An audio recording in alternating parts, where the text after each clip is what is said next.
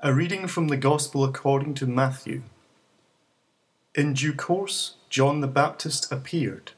He preached in the wilderness of Judea, and this was his message Repent, for the kingdom of heaven is close at hand. This was the man the prophet Isaiah spoke of when he said, A voice cries in the wilderness, Prepare a way for the Lord, make his path straight. This man John wore a garment made of camel hair, with a leather belt round his waist, and his food was locusts and wild honey.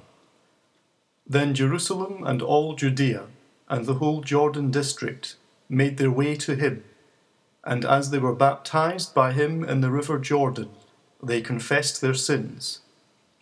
But when he saw a number of Pharisees and Sadducees coming for baptism, he said to them, Brood of vipers, who warned you to fly from the retribution that is coming?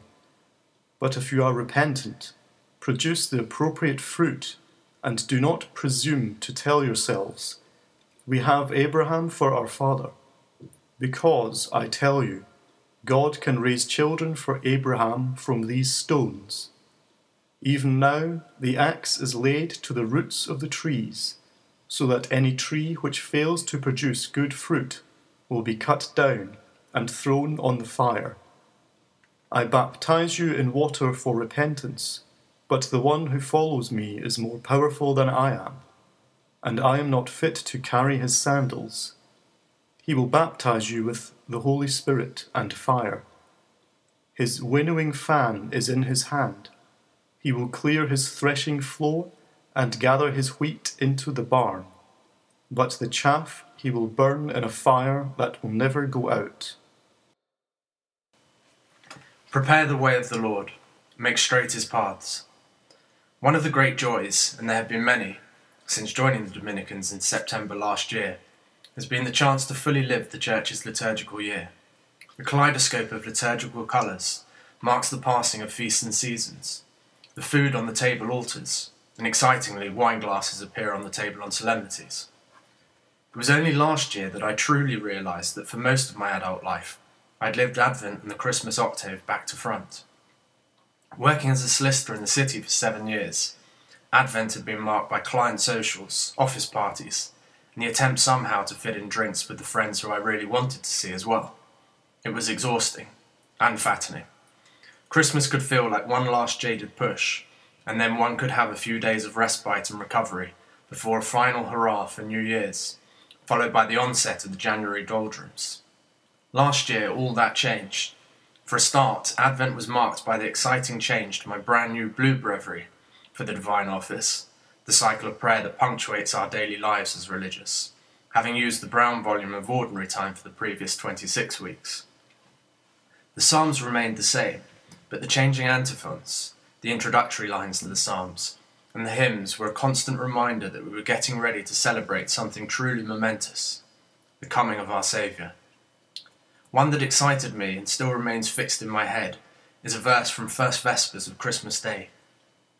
The rose of grace and beauty of which Isaiah sings is Mary Virgin Mother and Christ the flower she brings. By God's divine decree, she bore our loving Saviour, who died to set us free. That first year in religious community, Advent became a time for preparation and not just a countdown to Christmas. There were not quite the same number of before Christmas Christmas party invites. What there was instead was plenty of time to reflect and prepare for a true celebration of the full Christmas octave. I'm acutely aware that religious life puts you in a privileged position in this respect. For the first time, I realised that Christmas was too significant to be celebrated and its enormity absorbed in just one day. It was a time of genuine rejoicing with my new brethren, and thanks to the generosity of many par- parishioners, those wine glasses which marked the most significant of days were ever present at the community meal. It was a truly joyous time.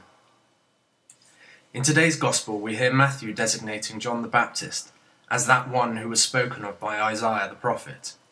He is that voice crying out in the wilderness Prepare the way of the Lord, make his path straight. We are reminded to repent, for the kingdom of heaven is at hand, having been cautioned in last week's Gospel to be ready for the Son of Man is coming at an hour you do not expect. Now, I'm not advocating that we should use the fact that over three weeks remain until Christmas as a delaying tactic, lest the Son come sooner. But hopefully, in the remaining time of Advent, amongst the festivities and the good of meeting with friends and family, we can put aside some time for preparation and for renewed further in our faith. We can use the time to reflect on where we have gone wrong and how to put it right. Any time is a good time to seek the sacrament of reconciliation but Advent particularly so. Advent has traditionally been a time of fasting. Perhaps we might consider this as a way of making the spiritual feasting, and mealtime feasting if we are fortunate enough, and Christmas more pronounced. Pope Benedict wrote that Advent invites us once again, in the midst of many difficulties, to renew our awareness that God is present. He came into the world becoming a man like us, to bring his plan of love to fullness and God demands that we become a sign of His action in the world. Through our faith, our hope, our love, He wants to enter the world again and again. He wants to shine His light in our night. We mark Advent each year not because Jesus did not come once and for all, but because He keeps on coming. Wherever we are in our lives, He is there for us, just waiting to be let in.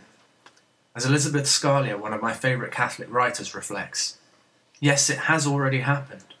But if God is outside of time, and we know He is, then that momentous event is happening, even as you hear this. Right now, a star is shining brightly. A people are moving towards the places from whence they came. A young woman is great with child. Wise men are lifting their eyes to heaven and wondering. The place of our own origin from whence we came beckons.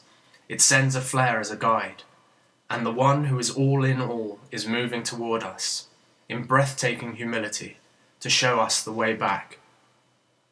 So, this Advent, let us try and put aside a little time each day to take comfort and be grateful for the fact that each one of us is truly loved, loved so much that God should give his only begotten Son, that whoever believes in him should not perish but have eternal life.